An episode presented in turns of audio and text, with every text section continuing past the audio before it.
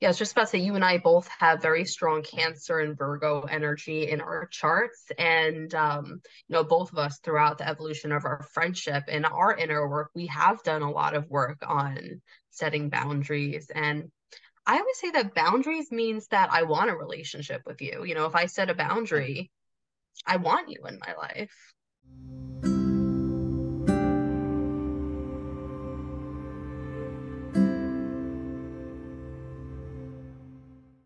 Hi, everyone. This is Andrew Rimby.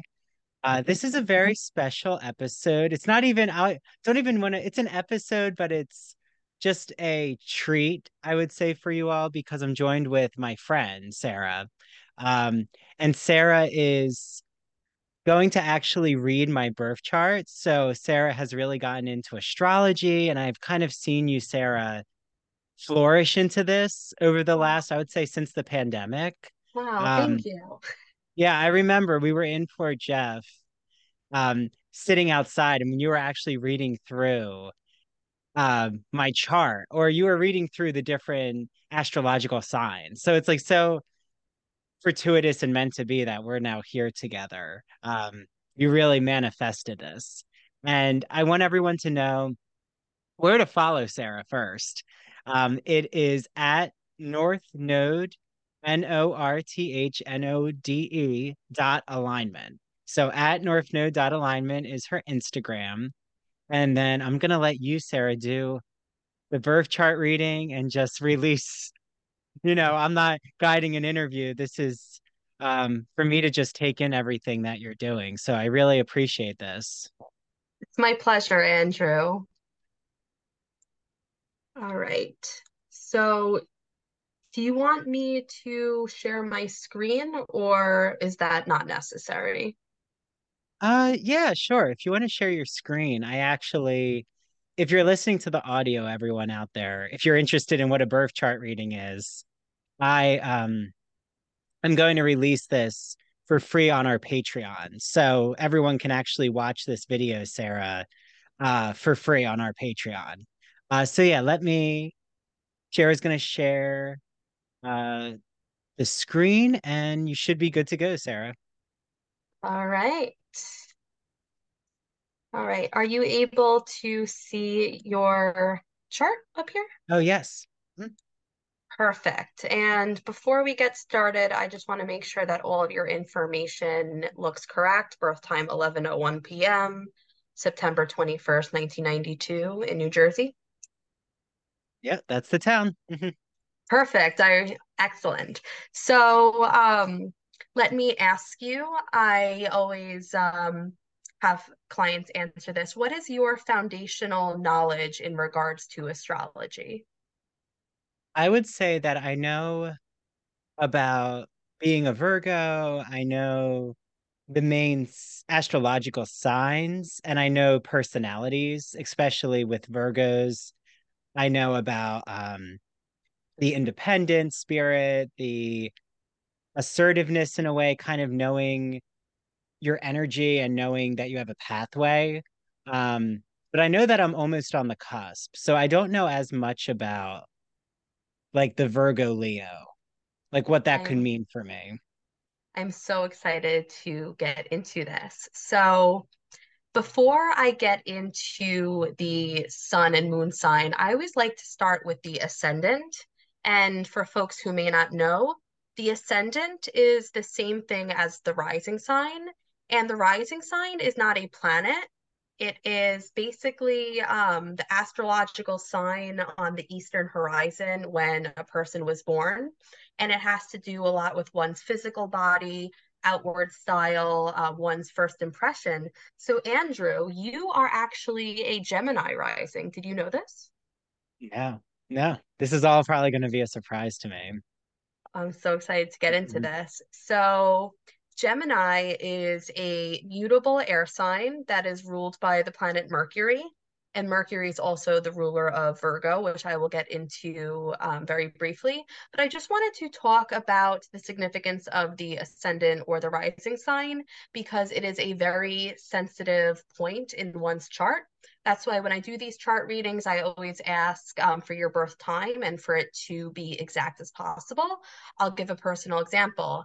My rising sign is 0 degrees Virgo. Had I been born, and I've checked, had I been born 5 minutes earlier, I would have been a Leo rising, and I'm so not a Leo rising. So that's why I always make sure that your birth time is exact as possible, because that ascendant is very sensitive. Any questions? No, this sounds good. All right. So to talk more about Gemini, Gemini is very mercurial. Gemini is also about teaching, and the Gemini Sagittarius axis is all about teaching and learning. So it makes sense that you are a Gemini rising and your chart ruler. So basically, since Mercury is the ruler of Gemini, your chart ruler is your Libra Mercury, which I will get into shortly. Okay, so is the ascendant, is there like a hierarchy, Sarah, of like, is ascendant forms more of your personality or not necessarily? That's a great question, Andrew. I take a pretty holistic approach to astrology. I know that in a lot of pop astrology is based more on your sun sign. And I always say, you know, we are so much more than just our sun sign. So I like to take a look at the sun, the moon, the rising all together and see what kind of picture it paints, because also taking a look at your rising sign also shows where your houses are. So for example, your rising sign is at 22 degrees Gemini. So in your first house of self, you have, beginning with that Gemini energy, and then you also have your Cancer Mars in your first house, which I will get to. A little note on the houses, because I know some folks can get confused on the houses, and that's totally fine. There are 12 astrological signs from Aries to Pisces, and basically each house corresponds to each zodiac sign. So for example, the first house is associated with more of that Aries energy, and the 12th house would be associated with more of that Pisces energy. Do you want me to explain that further, or? I mean, when I hear the houses, I always think of Hair the musical and the Aquarius opening song. Yeah. So they talk about the houses a lot. But yeah, so that makes more sense. So each house, there's 12 houses, and each house corresponds to the main 12 astrological signs. So linking that back to your Gemini rising. So when people meet you, their first impression of you might be very communicative, very talkative. You definitely do have the gift of gab. Gemini is also a very mutable sign, so can be a little flighty, can change their mind often. Does any of that resonate?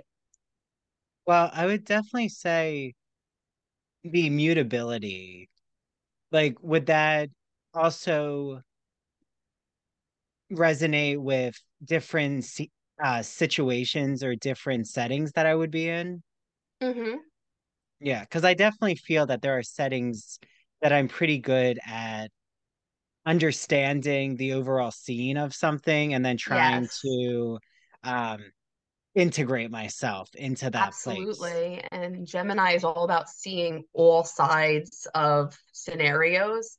And like you said, that mutability, that adaptability, you're kind of like a chameleon, you know, you're able to adapt to different spaces that you're in very easily. That makes sense. And so ascendant in a way is what people pick up on first. Yeah, it's more your outward style, your first impressions when people first get to know you. Yeah, well, the communication, the talkativeness, probing questions is something that Like even you being here with me right now is demonstrative, I feel, of that. I do think, though, there's a part of me that is hesitant sometimes in how I communicate, like not always jumping in right away. Mm-hmm. So yeah, I'm curious to get into the other aspects of the signs. Absolutely. And I'm so excited to get into especially your sun and moon, because I did allude to this. Your sun and moon are very powerful. And if you take a look at the degrees, both your sun and your moon are at the final degree. And in astrology, we call this the aneretic degree, meaning that there can be fame associated with these degrees, fate. A lot of circumstances in your life can be fated. It's like completing a chapter, starting a new chapter. It's like this karmic completion.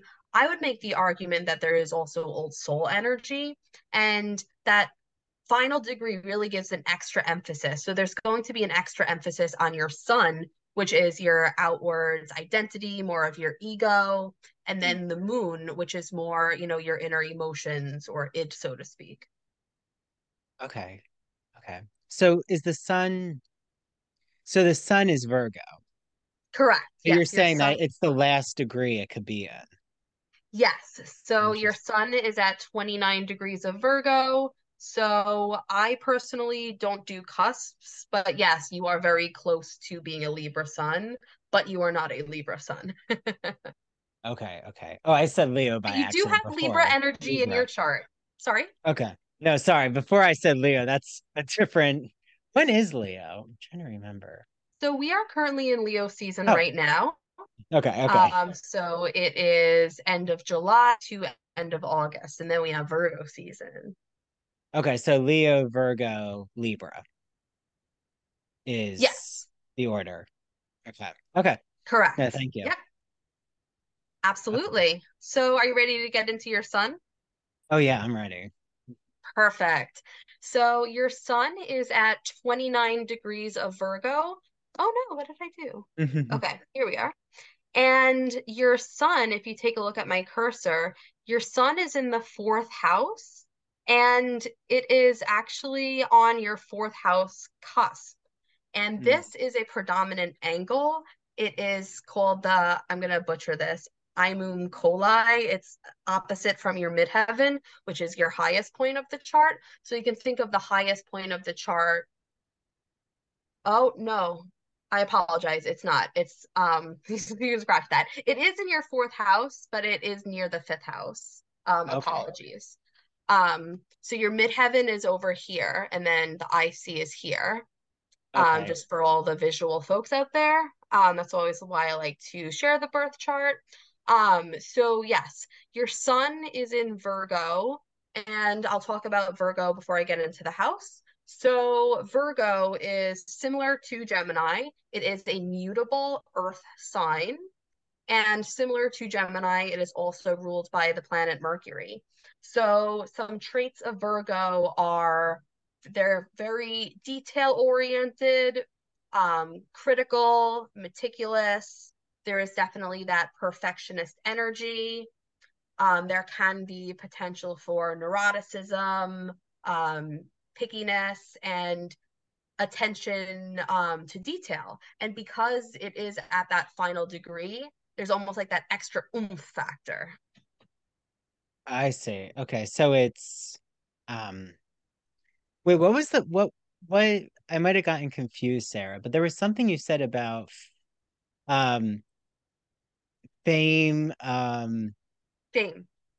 That's the sun. That's the Virgo energy. So the 29th degree, okay. Yes, is, and can be associated with fame and wealth. Okay, so basically fame and fortune. Okay.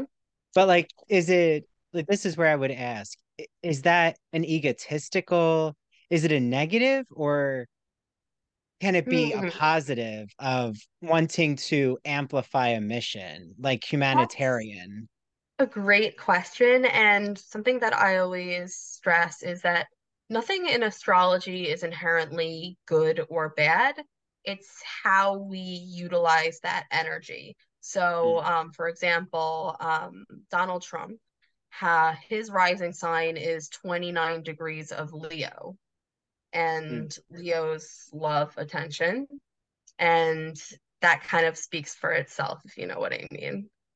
So it depends, like you're saying, when you know this knowledge, like what you're providing me right now, this integrative approach that you're doing. Correct. It's helping me understand the energy and understand my potential with the energy, like what I can do with this and be aware of it.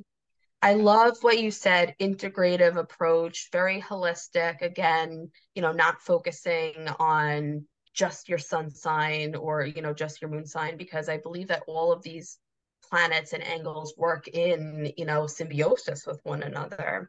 And we need to take a look at the big picture, because there are a lot of moving pieces that are involved.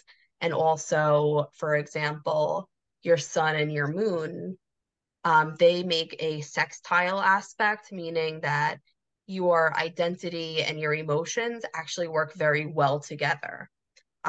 There are certain aspects in astrology, like the conjunction, the trine, the sextile, and then like difficult aspects like the square and the opposition. And it's basically how those energies interact with each other. So there is that positive, very flowing relationship with your earth sun and your water moon.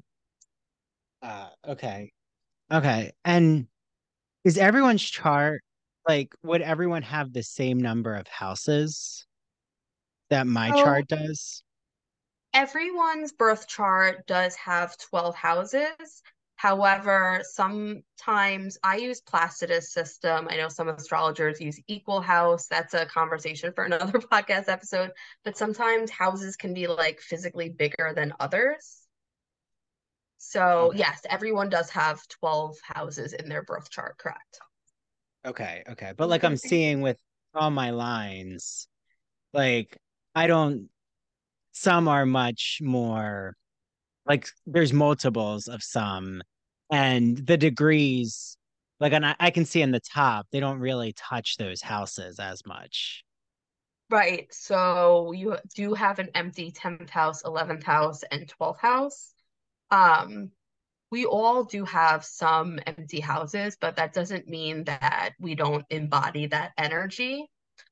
I can give an example in my own birth chart. I have an empty 12th house in Leo, but it's also significant to look at transits, synastry charts, which is basically the relationship with you and another person, and then rulerships. So even though I have an empty Leo 12th house, the sun is the ruler of Leo. So then I would look at where my sun is, and it's in Cancer in my 11th house. So we all embody all 12 signs of the zodiac, even if we don't have any signs in that planet. Does that make sense?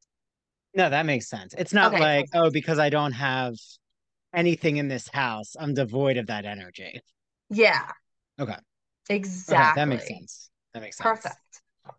So going back to your sun in Virgo, it is in your 4th house, and the 4th house is a Cancer house. Cancer is the 4th zodiac sign. So your sun, which is your identity, we established Virgo traits, Virgo characteristics. Your sun is in your 4th house of family and home, meaning that you express your identity, that Virgo identity, through family relationships and home life. That makes sense. I'm a very, anyone who follows me on social media or just my own life, I feel that I strive to really be present with my parents, and I'm an only child, and I really love the connection we have, and like that to me is so meaningful and worthwhile. I really make that a part of my everyday, my awareness of connecting to my parents, especially. But like there is an energy of me feeling like whether it's my apartment or even if I'm in a hotel room, I have to feel that it's organically mine. Like that, right. My energy is in there. It's safe, very comfortable. Yes. Because Cancer is the crab. So, and I'm going to get into that with your moon in just a second, but we need to have that comfort. Oh yeah, no, I need, I feel I have a certain aesthetic wherever I land, that it just has to feel part of who I am. Like, even if it's, I bring things from my place, like a mantra calendar or a candle to my parents, like, then it feels part of my comfort, part of what I need to get the day going. So that's interesting. That does resonate. I'm so glad. And that ties in perfectly with your moon, because your moon is in Cancer. And as we established, not only is your sun in the 4th house, which is a Cancer house, your moon is in Cancer, and the zodiac sign of Cancer is ruled by the moon. Did you know that? No, I didn't know that. Oh, wow. And yeah, so your moon is at 29 degrees Cancer. So again, just like we established with your sun, with that anoretic faded degree, you are going to be very sensitive, and a lot of feelings and emotions, again, to tie it to your sun, related to the home, family, need for, again, it's the moon, more emotional security. Does that resonate? LGBT stories are universal, but each one speaks to the individual heart and soul of the writer telling it. Do you have a story to tell? Or have you been moved recently by an LGBT book, film, painting, television show, or other form of media? Then the Gay and Lesbian Review wants to hear from you. The GNLR believes in bringing awareness to queer art and artists through reviews, commentary, and thought pieces in which the author relates their personal lives to a particular piece of art, a novel, a movie, or what have you. In addition to the print magazine, the GNLR also publishes articles on its blog as well as personal essays on its popular Here's My Story section on glreview.org. That's glreview.org. To learn more about submitting an article for the GNLR, visit their writer's guidelines. The link is located at the bottom of the homepage. And if you have any questions, email publisher Stephen Hemrick. That's stephen.hemrick@glreview.org. The GNLR and its readers can't wait to see what you have to say. I definitely feel that when it comes to even a personal, like, what can upset me easily, or when I feel that there's not resolving family conflict. I get that. Yeah. Eats more away at me. But friend conflict too really hurts as well. Yeah, our chosen family. Yes. But I would say when it comes to boundaries of work, I have a better time, I feel, with work conflict than I do when it comes to very intimate family friendship relations. Like, if something doesn't feel resolved, I'll think a lot about even, am I showing up for different family members? Or why are we not connected all as a family? Really hurts to not see everyone together. I completely understand that. And that makes a lot of sense, because your Cancer moon is in your 2nd house. And the 2nd house is associated with Taurus, the 2nd zodiac sign, all about value, stability, your feelings and emotions related to, you know, the home and family, as I mentioned, you know, that need for security through also financial and material, right? Comforts is very, very important for you, the more like material possessions as well. Okay. Well, yeah, I definitely feel that when it comes to arts and culture, or there's certain things, my books, or but even like right now, I'm going through a major transition of like wanting my podcast to succeed, but also like not knowing what kind of teaching jobs or what's going to happen with my college profile, just finishing my PhD. I feel like this is a big transition moment. Yes, and I'm trying to let go of that financial pressure, but it does enter my mind a lot. Of course, you're a Virgo. No. No, it's true. It's true. Yeah, no, I completely get that. And that's human, you know, that's normal.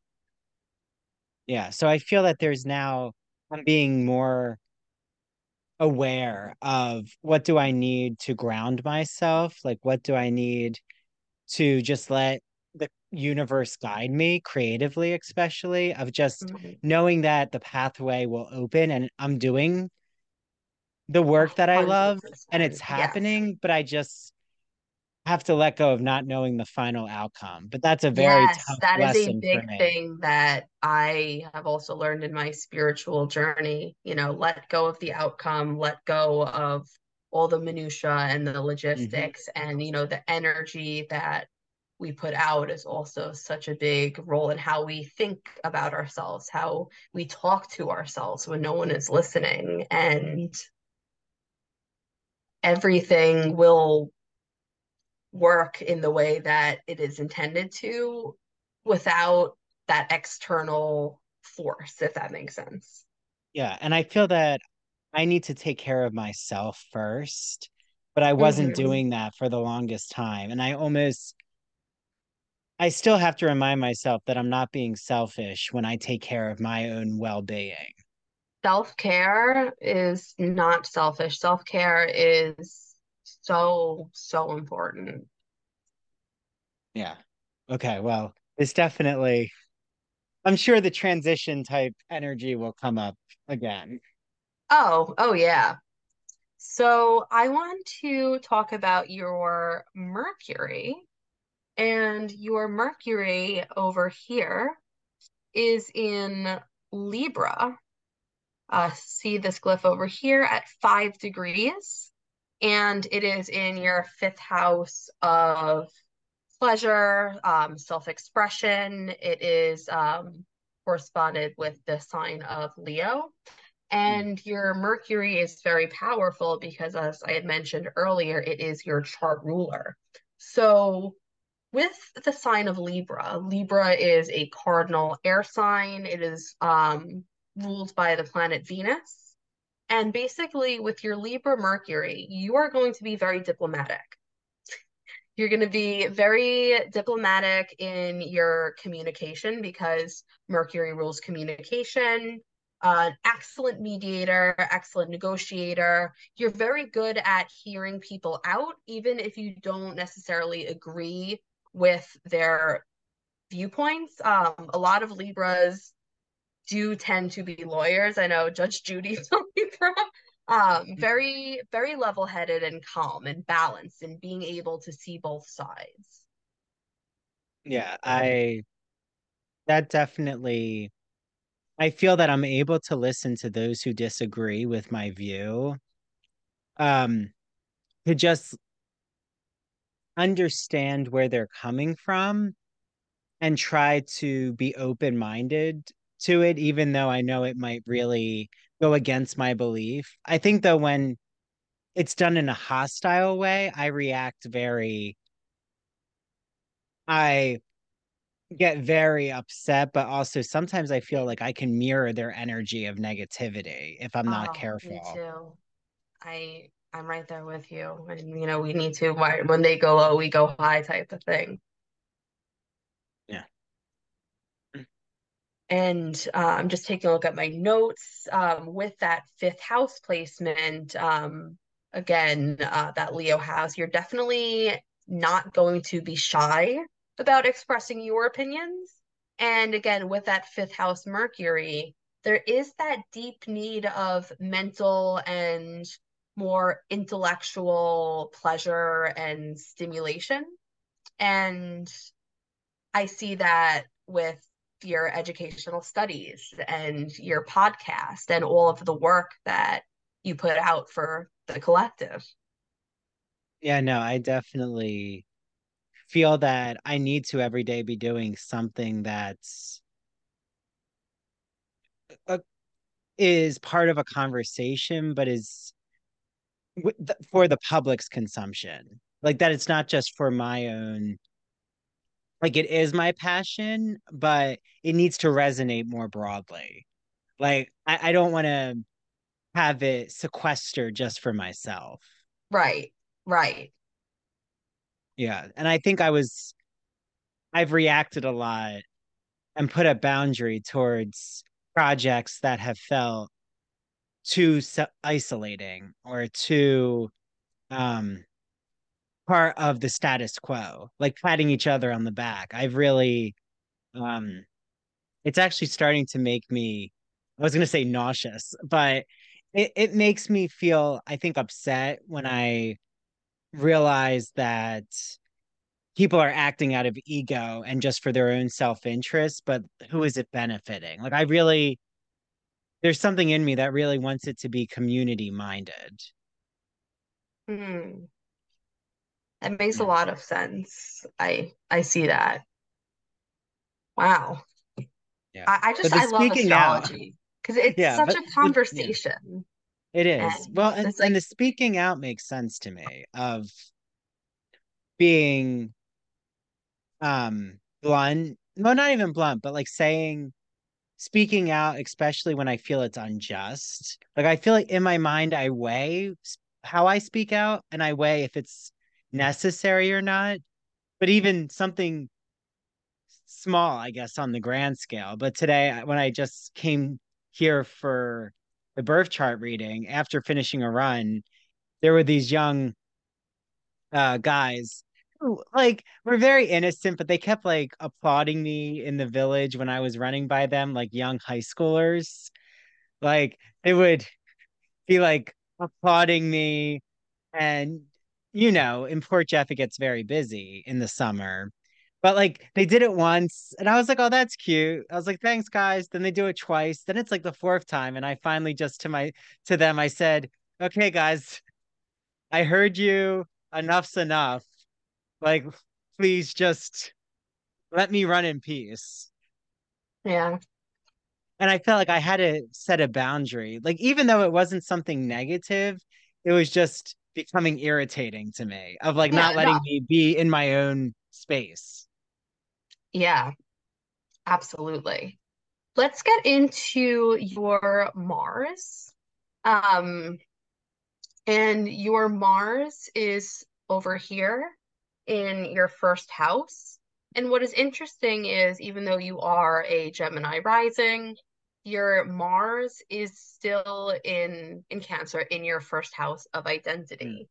And something that I will add is, oh, I skipped Venus. Oh. Let's go back to Venus. Apologies, audience. So I'm so glad I caught that because I want to talk about your Venus. And is it true, Venus, we do have the Greek mythical background. Aphrodite. So is Venus, it is the love pleasure house? Exactly. I'm so glad you just mentioned that. So in astrology, yes, there's definitely correspondence with mythology. So when I think of Venus, I think of, as you just said, Aphrodite, more of the feminine polarity of pleasure, love, also value. And Venus rules both Taurus and Libra. So your Venus in Libra is very strong because Venus enjoys being in the sign of Libra. And just like your Mercury in Libra, it also sits in your fifth house. So there is this need for harmonious and balanced relationships, similar with your Libra Mercury. And with that fifth house energy, you know, that creative expression, and there can be a little bit of a flair for the dramatics just because it is in that fifth house. Yeah, that makes, yeah, there's definitely dramatic or sensational aspects of my personality. Yeah, I like a little, well, I mean, I did theater, but I feel that I find avenues to express it without necessarily, I'm always worried I'll bring it into my personal life, the dramatic aspects. Like maybe that's why I love social media videos and like being like the real housewives. Yeah, like the housewives, like finding the performative aspects of what I like to consume and maybe channeling it into that instead of into my friendships. Like I don't want to bring, like, again, speaking of negativity, I don't want to be in the mud with like dragging someone's name or doing anything that hurts someone. Yeah, there but you is also that. Yeah, you said there's an egalitarian aspect, so that's interesting. Yeah. Okay, now back to your Mars. So this is such a great conversation. It's so free flowing, and I'm enjoying this. No, this is great. And Mars, well, Mars traditionally is war in Aries mythology. So Mars, so if you take a look at Venus being more of that feminine polarity, and again, regardless of what gender you do or do not identify as, we do carry both masculine and feminine polarities within us. So I just wanted to put that out there. So Mars is more of that masculine, almost like primal impulse, like war and also sex. All right. That's what I thought you were gonna say. I was like, I know what she's trying to get at. Yeah. And Mars, it's interesting because Mars, it's either in detriment or fall in Cancer. I forget which one, meaning that Mars doesn't necessarily love being in Cancer. So, I literally have in my notes right over here that it is in fall. So Mars isn't comfortable being in Cancer.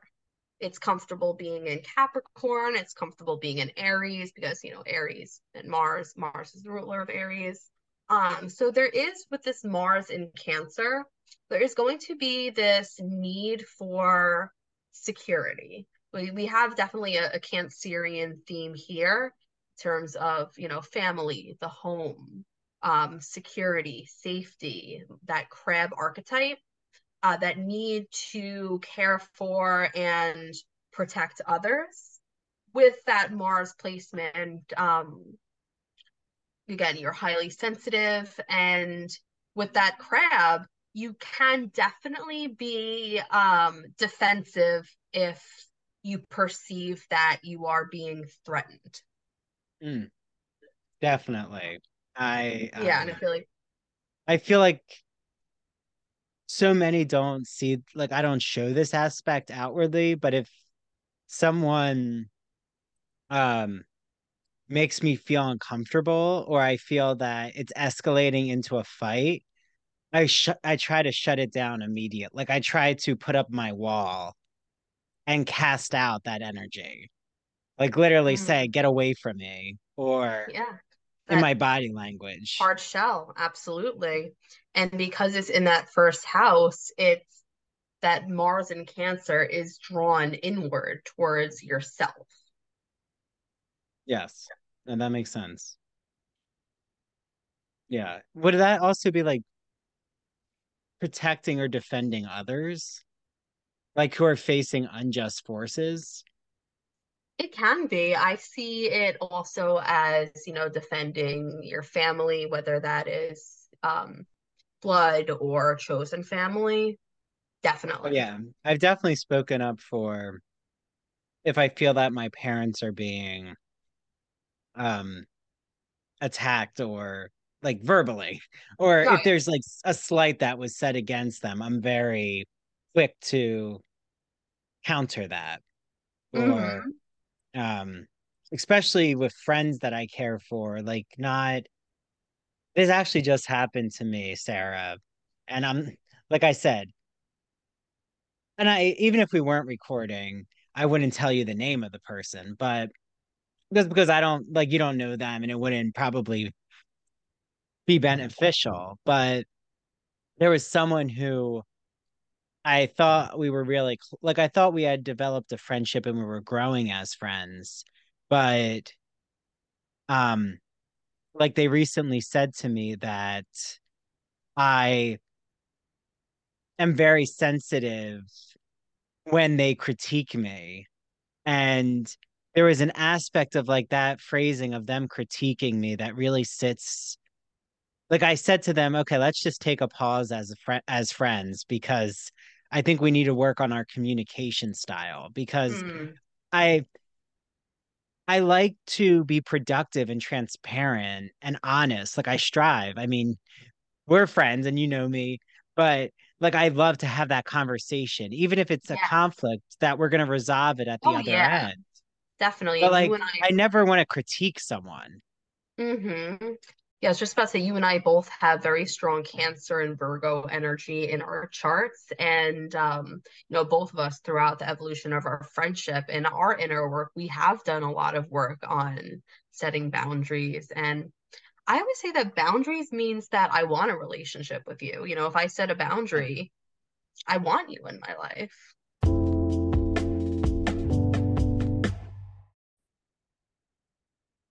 Hi, everyone. This is Dr. Andrew Rimby, and I am so excited to be talking about Broadview Press. You might be asking, what is Broadview Press, Andrew? Broadview is an independent academic publisher in the humanities that produces high-quality, pedagogically useful books for use in university and college classrooms. They publish in the humanities, mainly English studies, writing, philosophy, and history, just to name a few genres. And recently, I had on Dr. Jason Holt, who wrote all about the philosophy of sport.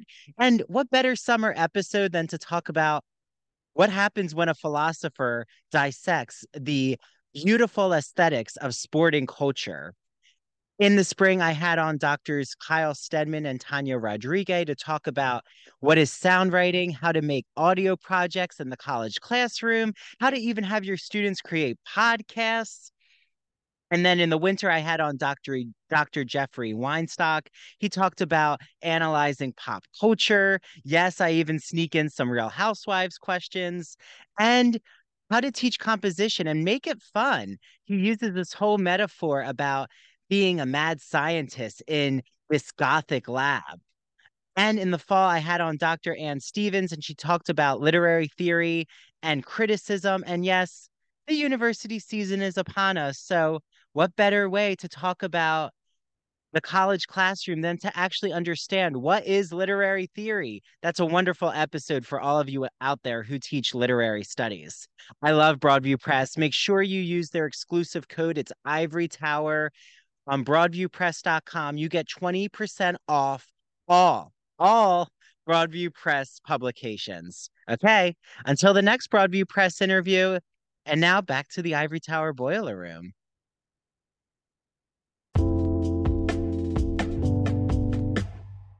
Well, and then like going forward, you know how to better interact with your friend.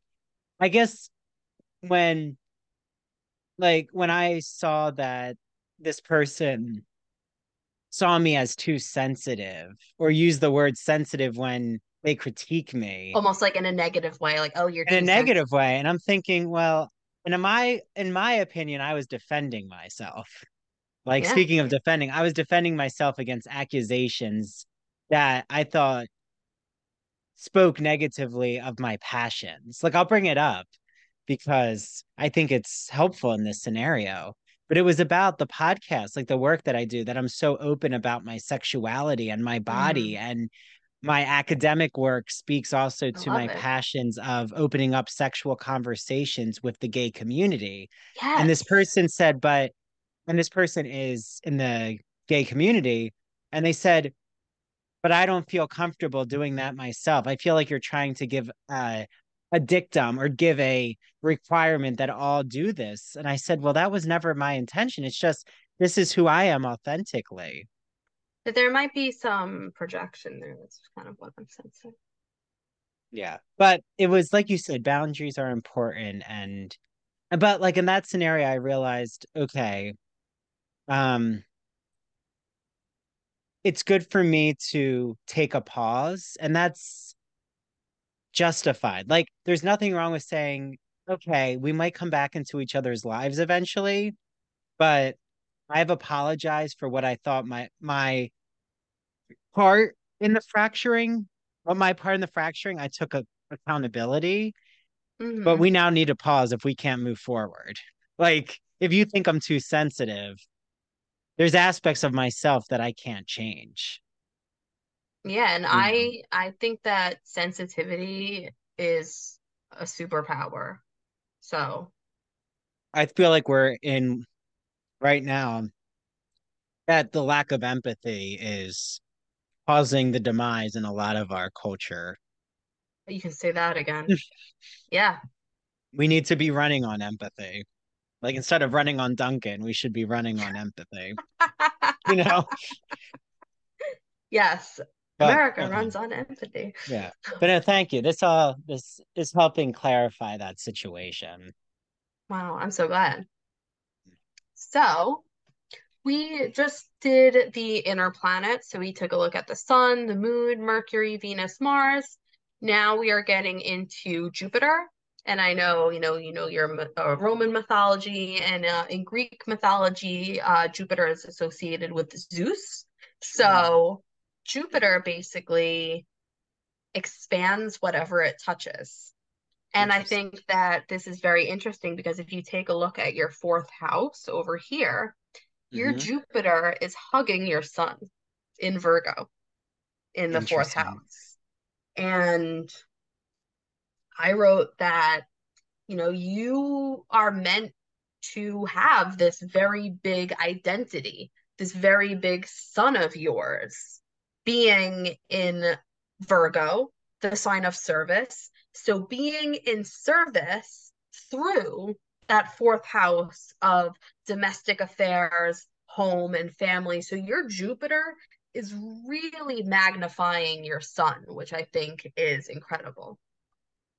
So it just even expands the Virgo or amplifies that Virgo energy more. Oh, yeah, exactly. And like, I already have the 29th degree of the sun in Virgo. So it's like a hyper expansion in a way. Huh. Oh, yeah. That's interesting. Definitely. Okay. So now let's take a look at your Saturn, and I'm really excited to get into this because how old are you? 30. 30. So you just had your Saturn return. Do you know what that is? No. Explain it, please. Sure. So, we have our birthday every year.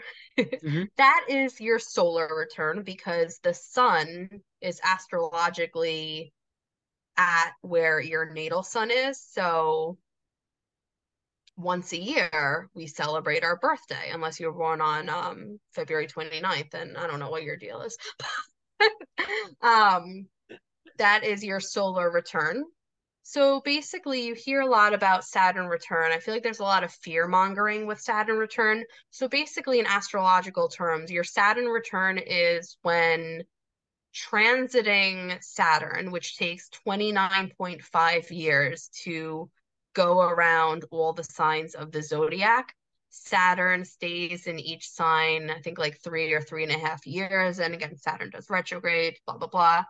But we have our Saturn return at around age 29.5. And your Saturn, it just makes so much sense. your Saturn is in Aquarius. And if my thoughts are correct, so Saturn went into Pisces earlier this year. So with your Saturn being at 12 degrees of Aquarius, I think you had your Saturn return exactly around early 2022. So what was going on in your life the first half of 2022? Okay, so the first half, let me think, the spring of 2022, yes, that was like right when I was teaching a Broadway musical course.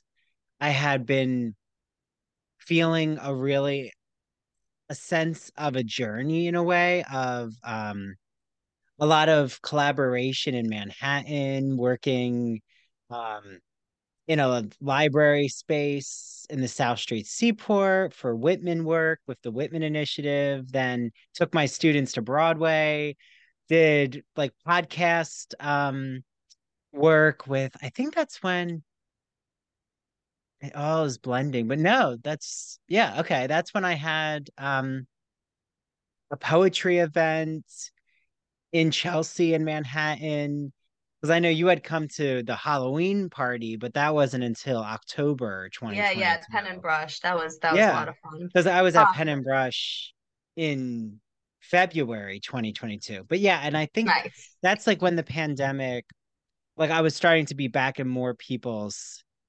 in spaces with people again. So it was really like the mask mandate was being lifted. Yes. Stuff like that. But even like that summer, I like went back to Fire Island, but went back by myself. And I feel like I started to learn a lot more about my authenticity, but I was taking chances even with my writing, like taking chances in my writing. And I was starting to really find what my dissertation was, taking the queer male aspect and not shrinking anymore. Like saying, okay, I'm going to claim it. I'm going to proclaim it and not be nervous of a repercussion in like the podcast, the writing, everything. I love that. I love that you mentioned authenticity, because Aquarius is all about authenticity, letting your freak flag fly. And you mentioned, you're writing your dissertation, and your Saturn is in Aquarius in the 9th house, and the 9th house literally rules higher education. So this is the perfect placement for a PhD. Okay. Because as I mentioned, the 9th house, again, it's Sagittarius house. So the 9th house rules things such as travel, higher education, philosophy, and Aquarius being a fixed air sign is all about radical authenticity. Aquarius is a very humanitarian sign. They've heard, this is the dawning of the age of Aquarius. Yeah, but I was doing a lot of travel too. Now that I remember, I went to San Francisco in June of 2022 for the Queer History Conference. But then before that, I had been in Boston for a Poe conference. It was like all of this travel back in motion and just such like energy of people that I still keep in touch with, like making these new connections with people.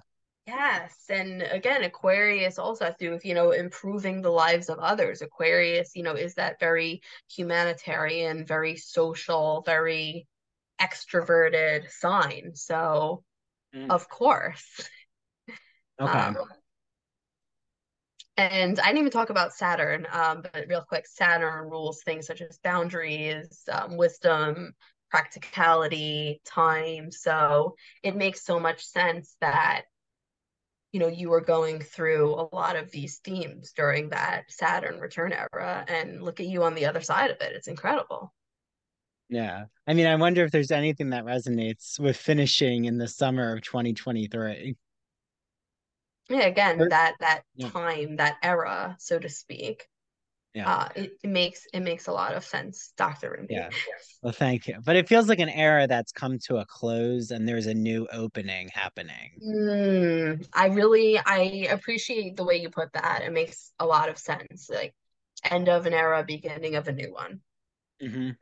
So next up is, people say Uranus. I say Uranus. I've been saying Uranus since I was a kid. So your Uranus is, and by the way, we are getting into what I call, what astrologers call generational planets, meaning that folks in, you know, your generation will have the outer planets in the same sign. So for example, my Uranus and Neptune is also in the sign of Capricorn. I think we're like 3 years apart or something.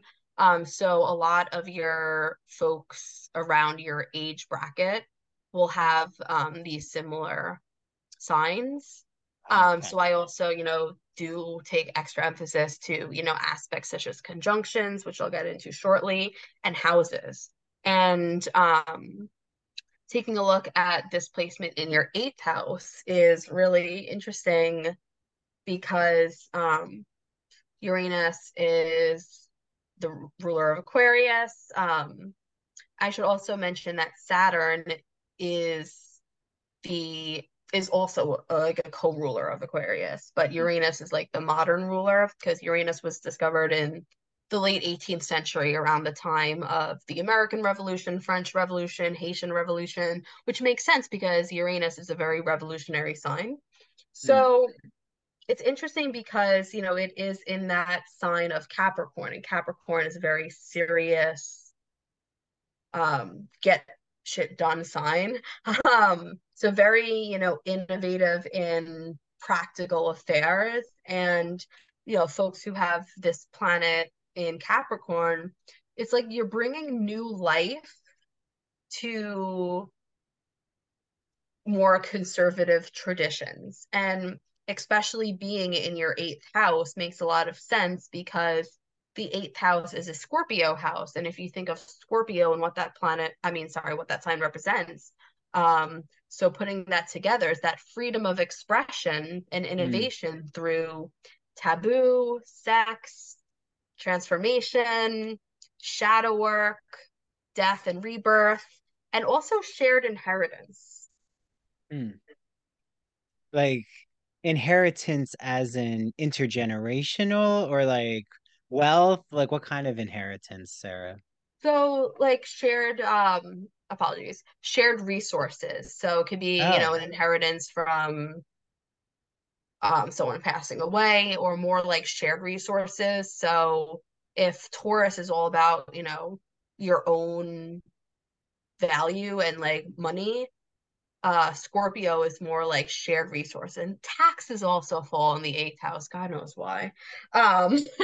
But more of those, you know, Scorpionic, Plutonic themes. And this is something that like our generation all shares. So not the 8th house, because again, looking at your rising sign, the house might be different, but folks born in the early 1990s do have this planet in the sign of Capricorn. For me, it's in my 5th house, but for you, that's changing. Like you said, bringing new ideas to traditional structures. Yes, in the themes of sex, more quote unquote taboo topics, you know, which you know, openly discuss on your podcast, which I just think is so amazing. Well, but that makes sense even in how we're reconfiguring right now governmental policies, or like how the millennial generation and Gen Z is really like at the forefront of just rethinking structures. Of it almost feels like what I assume the 1960s and the 70s counterculture movement. Like I kind of feel like we're back in a counterculture movement right now. I feel that. You put that very well. I feel that definitely. And going into your Neptune, so if you take a look at the 8th house, the Uranus and Neptune are conjunct. in a tight conjunction, there's only a 2-degree orb, meaning that, you know, your planet of change, innovation, and revolution works very well with the most spiritual sign in the zodiac, right? Neptune is the ruler of Pisces, and Neptune is all about our spirituality, dreams. And again, I also have Neptune in Capricorn, our generation does. It's the way I see it is balancing spirituality with practicality, because again, Capricorn is a very practical sign. So it's like grounded spirituality. And again, with that 8th house energy throughout those transformational themes that we touched on. And that agent of change works very well with the spiritual component of Neptune. Okay. Okay. Yeah. No, that makes, yeah. I'm taking it in. I love that. I love that. Wow. So lastly, well, I'm going to get into your North Node and Chiron, the last planet, because the North Node and Chiron aren't planets technically. Your Pluto. And Pluto is a planet for anyone who is listening. I don't want to hear otherwise. I was raised on Pluto being a planet, will always be a planet. So Pluto is the planet of death, rebirth, and doesn't have to be actual death, you know, metaphorical death, ego death. And our generation, so anyone out here listening from, and again, with retrogrades, I think it's 1984 to 1995, because I was born in 95, I'm the last year of Pluto in Scorpio. I know Pluto was in Sag a little bit, then retrograded back in Scorpio, so I am like the end of Pluto in Scorpio. So Pluto is the modern ruler of Scorpio, and Pluto Scorpio has that double dose of transformation, because Pluto is in a sign that it feels very comfortable being in. Does that make sense? Mm-hmm. Yes. Okay, yes. Excellent. So that Pluto in Scorpio is going to, you know, in my opinion, really tear through anything that is inauthentic. And it's interesting for you because your Pluto is in Scorpio in the 6th house, and the 6th house is a Virgo house, so the house of routines. So your transformation, your regeneration, your, you know, Phoenix rising from the ashes energy is going to come through your routine, whether that, you know, is career, work, what you do from day to day. Is that why I might be so like invested in a schedule that I keep? That could be. I mean, you also have such strong Virgo energy with that Jupiter on your sun. Yeah. But I'm trying to now let go of some of the needing it to always be the same every day. Yes. Or, and I think that that's so important for Virgo placements to do. You know, I'm speaking with, experience. I'm a Virgo moon and rising and a couple other stuff. And it's very hard for us Virgo placements to surrender the need for control, because the shadow side of Virgo can be very neurotic, very high strung. Virgo rules the gut. There could be potential for, you know, gut issues, imbalance in, what is it? The sacral chakra or solar plexus chakra, IBS, stuff like that. So it's important. I used to have a lot of headaches. Yeah. I've started easing, like, my headaches, just realizing that there were stressors of that need to always be on or always be present. Like, yes, it was 100%. Causing me headaches. Yeah. Yes. And like what I've really been leaning into more and more is like to pay attention to like when our body is talking to us. So for example, headaches or, you know, stomach problems or throat problems, it's really important for us to tune in and of course seek medical assistance, but tune in and see what's going on, because our bodies are very finely tuned instruments. It's just, I feel like in our fast-paced Western society that has that hustle mentality, we don't take the time to sit and listen. Yeah, it's the mind-body connection of self-awareness. Like, oh, I'm feeling this. Maybe it's because I was too intense doing such and such, or like I need to listen to my muscle ache. Okay, maybe I should do, take it a little easy. Like I used to be,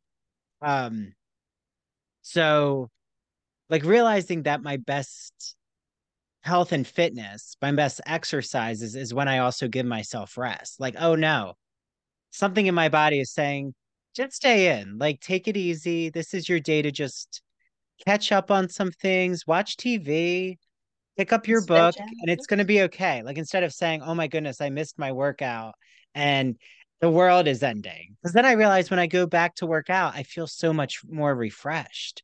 Like more productive. Because you listen to your body, when it's telling you, like, let's just rest today. Let's take it easy.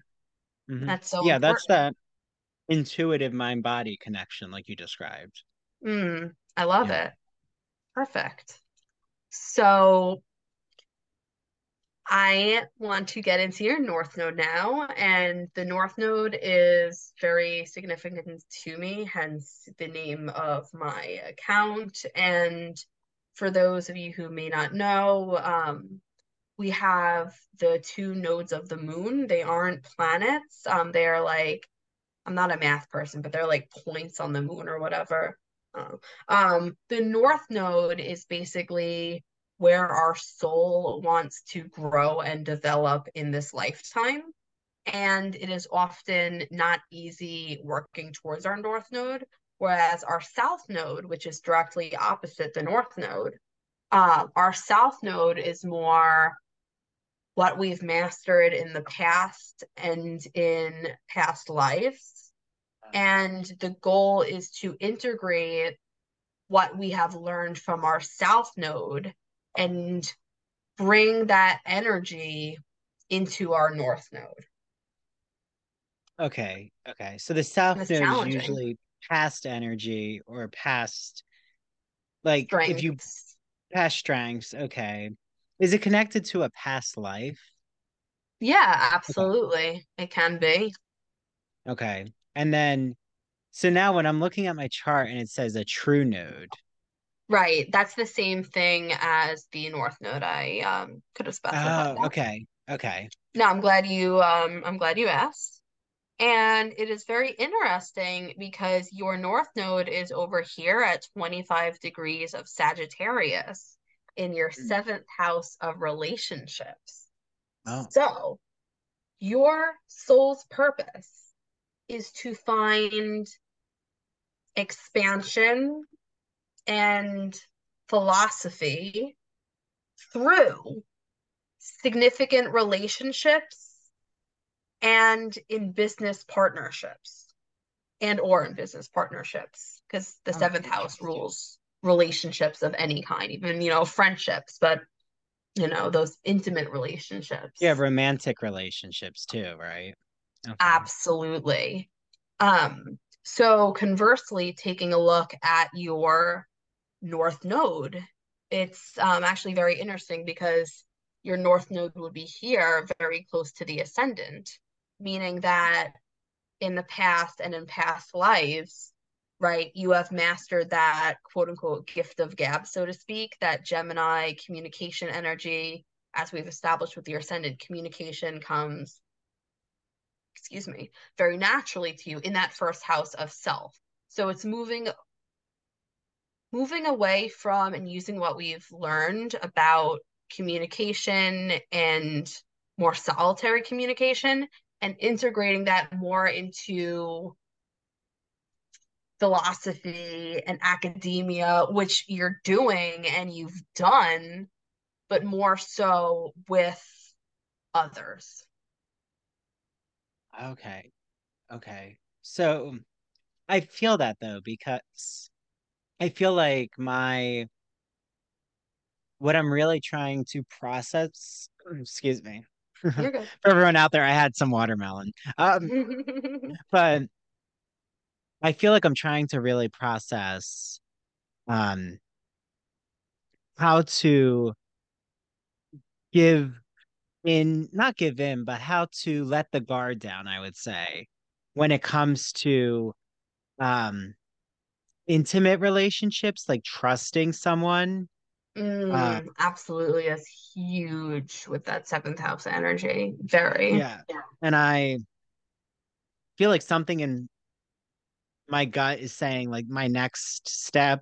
I've even been thinking, so it's so interesting you mentioned this, Sarah, before we sat down. I've, like, the last week, 2 weeks, just there's a feeling that like my next step is to connect my work life with something romantic, like having a romantic connection. And for a while, I've just been putting off the romance. Oh, like I've had my, right. But I had my friends, and like, I feel like I'm able to work through friendship and work. But when it comes to romance and work, I always was like pushing the romance, the intimacy away. For sure. Yeah. For sure. Yeah, and I think it's because I don't really know how to trust myself with the romance. Like, I'm really worried about, I mean, I think everyone's worried it's not going to work out, but I feel that I have to just give into allowing myself now to be open to, you know, being intimate and romantic with men. And like, you know, because I feel like now I have a comfortable relationship with men, whether it be friends or just like, you know, friends with benefits. But when it comes to like actual dating, I've just said, oh, no, it'll happen. Like, finish your PhD, like, you know, focus on your career. That's what's most important. I'm in a very, very similar boat as you, because it's very vulnerable. As a Long Islander, I was so excited when I finally found a med spa that totally matched everything I wanted. I was looking for a good facial place, a good place that had skin products. And guess what? In my hometown now of Port Jeff Village, there is Skin Med Spa. And I'm here with the owner, Lauren, who's going to explain to you all what kinds of services are offered, products that are offered, and, you know, why you should come to Skin Med Spa if you're in the Long Island or New York City area. Well, we wanted to open up a place that was offering all holistic, natural treatments that were really providing results-driven, where someone could come in maybe struggling with acne and has tried so many different products and they couldn't find what was right for them. So we customize all treatments to really help you dive into your skincare goals, whether it's anti-aging, rejuvenation, like I said, acne, just to help with cellular turnover, focus on building healthy skin. We have 2 locations. We have Skin Med Spa and Body right here in Port Jeff Village. And again, we focus on all natural plant-based skincare. We'll help you design a good custom skincare line for you, and we'll help you find the right treatments, whatever your skin needs. Yeah. So Lauren and Sarah, they know that I get butt cupping here. I get hydrofacials with Rosie. I get jet peel facials with Lauren. Everything here is so wonderfully curated, like Lauren said. And there's just any kind of product. Oh, I know. There's now laser hair removal. I mean, there's always a new product being offered. So everyone out there who's listening, if they want to come to Skin Med Spa in Port Jeff Village, how can they find you and get in touch? We're really active on social media. So at Skin Med Spa PJ on Instagram, that's the best way you could probably find us, because we really try to post daily updates of our clients and who's coming in and the treatments that we're doing. And of course, on our website, there's always links down how to book an appointment. But everything we do, when you call us, that's always the best way. We answer the phone and we'll talk forever and help you find whatever is perfect for you. Okay, well, hopefully Lauren gets to meet you all. Say that you heard Skin Med Spa's ad on the Ivory Tower Boiler Room, and maybe I'll see you all here. Okay? Sounds good. Bye. Thank you. Hey, Ivory Tower Boiler Room listeners and true crime friends. You've heard me gush over this incredible woman and her beautiful products. I'm talking about Mandy Made It. Mandy makes customized and original crochet and cricut goods. They are the perfect, unique, one-of-a-kind gift for literally anyone in your life. And she makes incredible home decor. I still have my pumpkins that I put out every fall. I just love them. Check her out on Instagram at MANDEE Made It, or search Mandy Made It on Facebook. To order, just slide into her DMs, and if you mention the Ivory Tower Boiler Room, you will receive a free personalized gift with your first order. So, go on Instagram and look up at Mandy Made It, and Mandy is spelled MANDEE. Again, her handle is at Mandy Made It, Mandy spelled MANDEE, and order today. Hi, everyone. This is Andrew, and I am interrupting what I know is such an exciting Ivory Tower Boiler Room episode to tell you all about one of my favorite podcasts. It's called That Old Gay Classic Cinema, and it's hosted by Christian Garcia.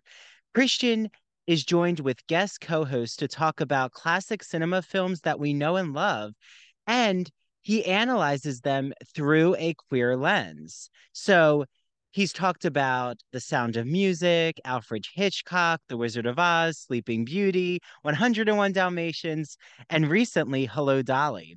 I actually was on his first ever episode to talk about my love of The Sound of Music and playing Captain Von Trapp in my High School Musical.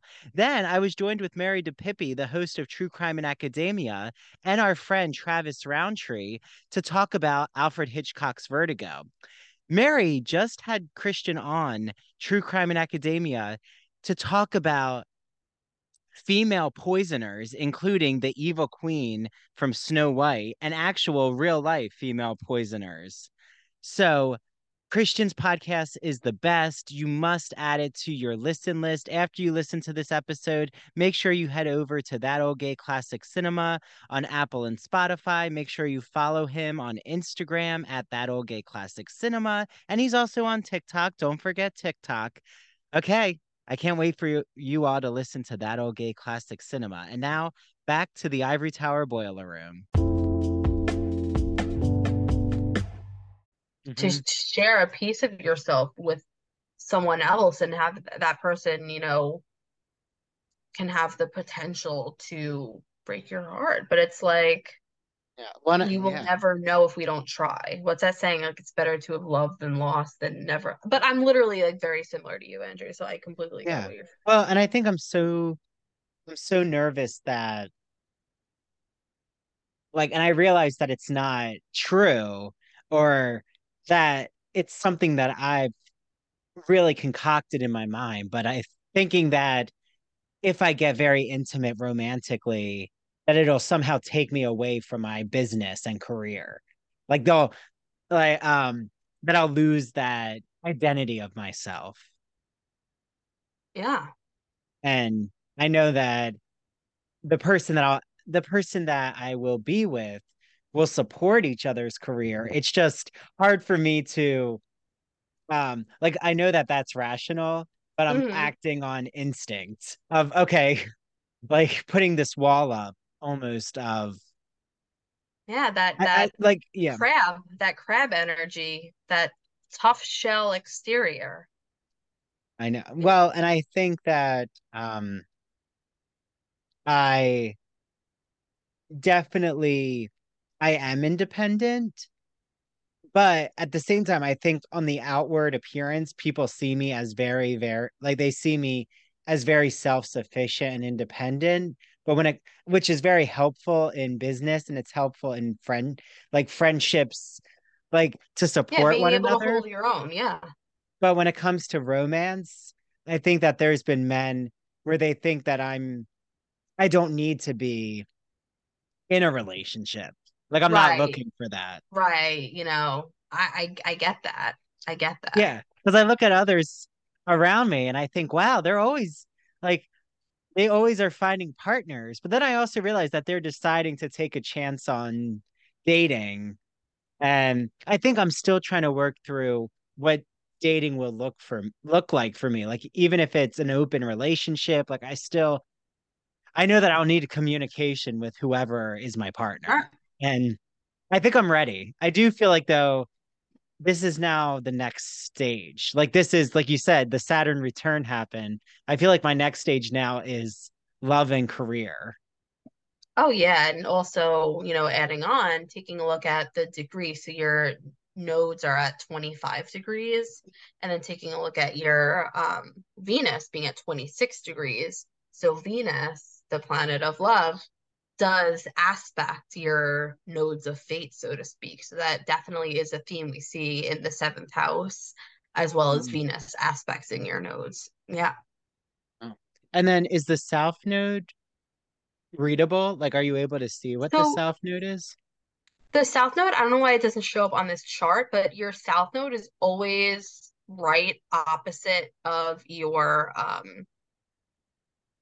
North Node. So I had to think about that for a second, because Gemini and Sagittarius are opposite each other in the zodiac. So as I mentioned, you know, you have mastered that communication piece. You have a very strong Mercury, right? We established that Mercury in Libra, very diplomatic, hears all sides out.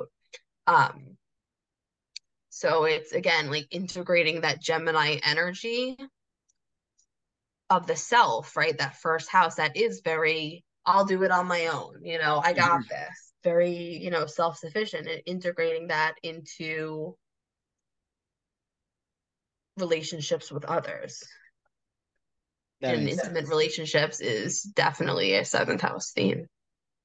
Yeah, I feel that so many say, oh, you're so good at communicating, or you know how to make things happen with collaborations and networking. So that all really resonates. It's, yeah, that resonates. I'm just now thinking, okay, I think it's time for me to give a chance, to take a chance on love. But I also am a firm believer in what's that saying? It's like, what's for you will not pass you. You know what I mean?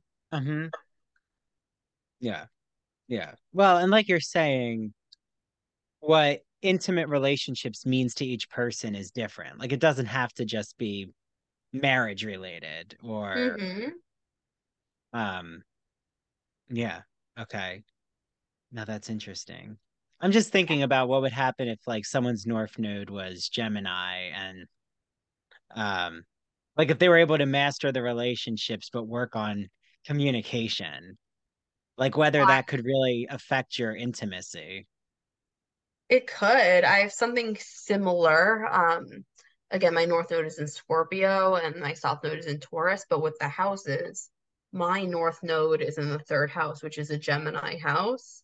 And then my South Node is in the 9th house, which is a Sag house. So the way I interpret that is, like, I have mastered, like, the philosophy component, like the travel, the higher ed, like higher education. And it's like my North Node, my destiny to, like, kind of like come down to earth and, like, have more of that Gemini component. Like, again, the Gemini Sagittarius axis is the teaching and learning axis.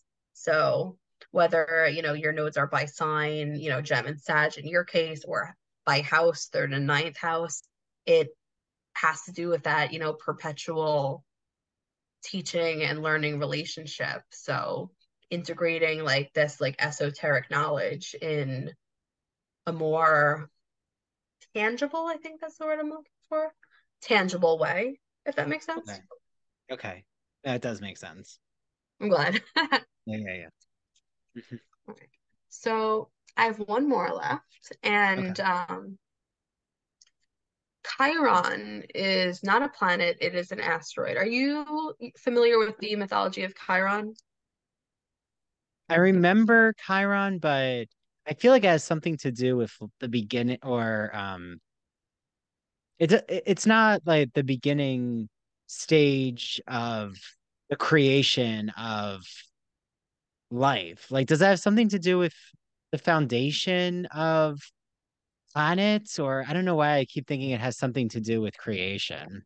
It could potentially. My understanding of Chiron is he was a centaur, so he was half man, half horse. Okay. And basically, you know, he was very wounded, but his wound was like his biggest avenue of healing. And in, you know, astrology, Chiron is, you know, referred to as the quote unquote wounded healer. So it's like, we all have a wound in our chart, right?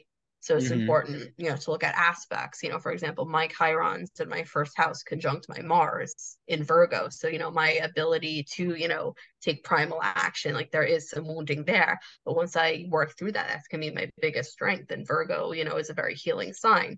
But going back to you, because this is your birth chart reading, your Chiron is in Leo. And yeah, this is your only planet, sorry, it's not a planet, but because I know you said that, you know, your moon, had you been born a few hours later, you would have your moon in Leo, but your moon is not in Leo.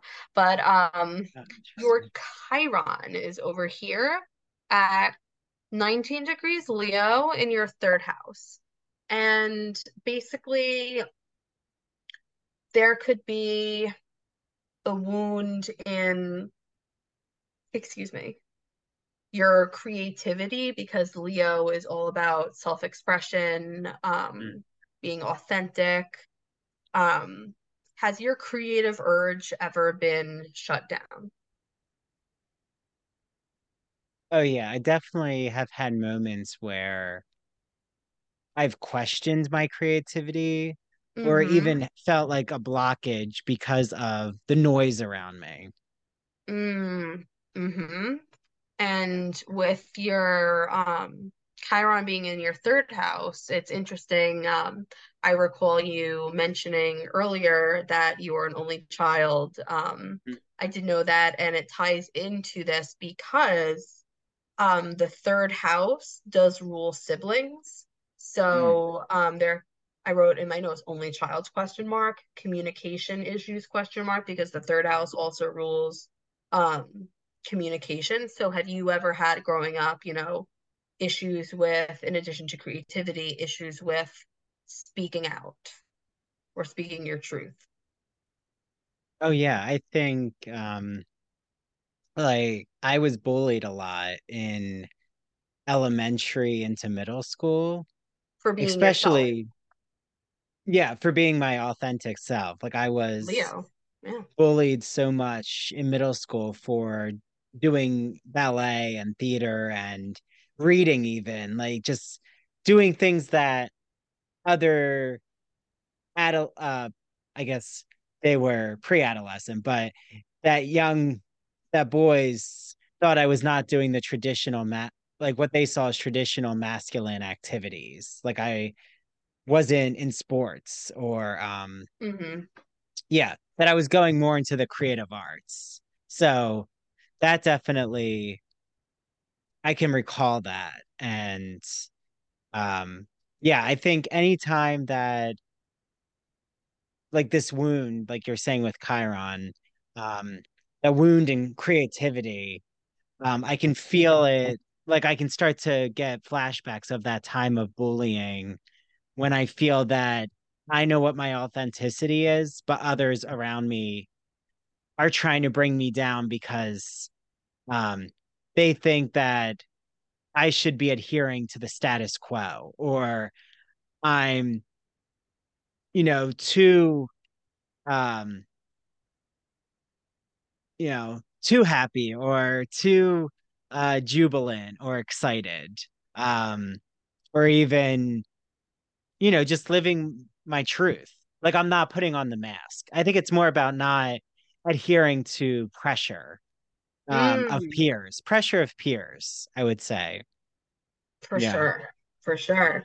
And, you know, with that Chiron, it's, you know, as I mentioned, our biggest wound, but also our greatest source of healing. So with this placement, you know, you, and I see you doing this, you know, with your role as an instructor, as a professor and, you know, podcaster, you are literally teaching others, because the third house rules teaching, that teaching others to find their authentic voice.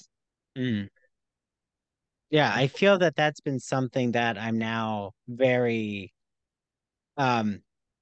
take pride in, is that there are people who reach out to me that they see themselves and they know that they can take a chance in their authenticity. For sure. Yeah. Yeah.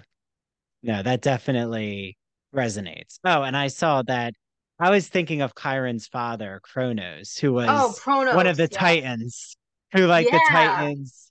The Titans were the first generation in mythology, as you know, probably, who overthrew Zeus, or Kronos overthrew Zeus, but they were at the beginning of the creation of, I forget if they call it Earth, but no, then they would have called it. And there was chaos. Chaos. Yes. And how planets were formed and, how the heavens were created. I think it would be the heavens. But yeah, that's what I was thinking of. Yes, indeed. Yeah. Wow. So that was absolutely lovely. Yeah, no, that was wonderful. Thank you, Sarah. Oh, my pleasure. Yeah. No, that was great. I feel that I gained a lot of knowledge about all the different aspects of my houses, where everything aligns. And just now reflecting on what to do with this information and being aware of these energies. It's very helpful. Absolutely. I see astrology as, a guidebook in understanding ourselves, understanding our soul, and not becoming obsessed with it, but really using it as a roadmap to help us understand ourselves in a deeper, more holistic view. Yeah, it's almost like the way that I see crystals or mindfulness mantras, that it's a reminder of what intentions we want out of our day. Not that it's because I think the general public, they think that it's a destiny. Okay, if I have this crystal, it'll automatically transfer into this energy. But it's not, but it magic. Amplifies. Yeah, no. Yes. No. It also crystals too, just it's about intention. You can have all the crystals in the world, but unless you're putting intention into them, No, exactly. The intention, that's how I feel with astrology, is what you've taught me, Sarah, is the intention of knowing this knowledge and, okay, I'm going to work towards intimate relationships, or I'm going to be aware of this is how I interact with society, and just being cognizant of that. And it's another tool in my toolkit, the astrological knowledge. All tools. Absolutely. Astrology, tarot, crystals, they're all tools. Mm-hmm. Yeah, they're not, it's not a... a panacea. No, exactly. It's not a dose of medicine you take and it automatically changes your life. Mm-hmm. Yeah. Well, thank you, Sarah. This was great. And I, hope everyone out there definitely... follow Sarah at northnode.alignment. And I know, Sarah, how can they get in touch with you to experience what I did, to have their birth chart read and have this actual one-on-one encounter? Sure. So if you are interested in booking a natal chart reading, a transit reading, or a synastry reading, a synastry would be me looking at your chart and a partner's chart or a loved one. You can find me on Instagram, or I'm the most active at northnode.alignment, or you can send me an email at northnode.alignment@gmail.com. I am also recently on TikTok as well, northnode.alignment, although I would say that Instagram is my main and preferred social media platform at this time.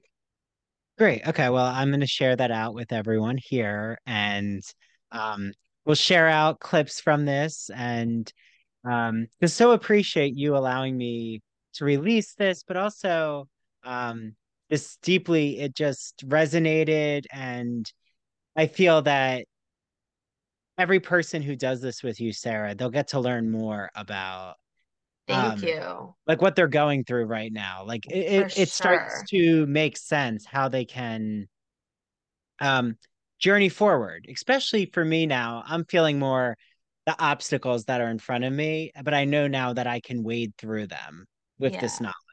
Absolutely. And I say like astrology should empower you, you know? Yeah. Okay. Well, thank you, Sarah. I hope you have a good night. And everyone out there, please go to northnode.alignment on Instagram.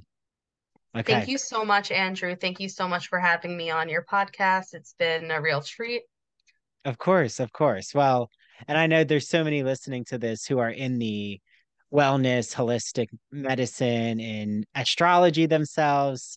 Feel free to reach out to me, reach out to Sarah. I'm sure maybe this is just part of my, ascendant Gemini, but I would love the communication to continue. And let's bring these communities together. Yeah. Okay. Indeed. Bye, everyone. All right, bye-bye.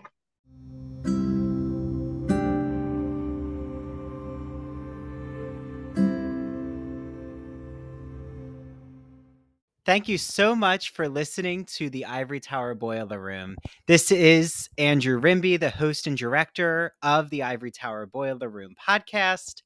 I am joined with Mary DePippi, our chief contributor and host of True Crime in Academia. Please, if you're not, make sure that you follow the Ivory Tower Boiler Room and True Crime in Academia on Instagram and Twitter. And TikTok, too. Remember our TikTok. That's where all the exciting video clips are posted. Make sure that you join our Patreon if you want more Ivory Tower Boiler Room and True Crime and Academia content. All the video interviews are on our Patreon. All of our bonus episodes are on Patreon. And it just means so much for you to join. For $5 a month, you unlock all of our bonus episodes. And also, it just helps support the Ivory Tower Boiler Room. Thank you so much for giving Mary and I a needed jolt of caffeine for coffee. Thanks for the $5. Head to patreon.com/Ivory Tower Boiler Room. We cannot wait for you all to listen to our summer season. There are so many exciting episodes. And we're also celebrating 3 years of the Ivory Tower Boiler Room podcast. So, without further ado, thanks for listening. Make sure you listen to the next episode next week and have a wonderful summer season, everyone. Okay, bye now.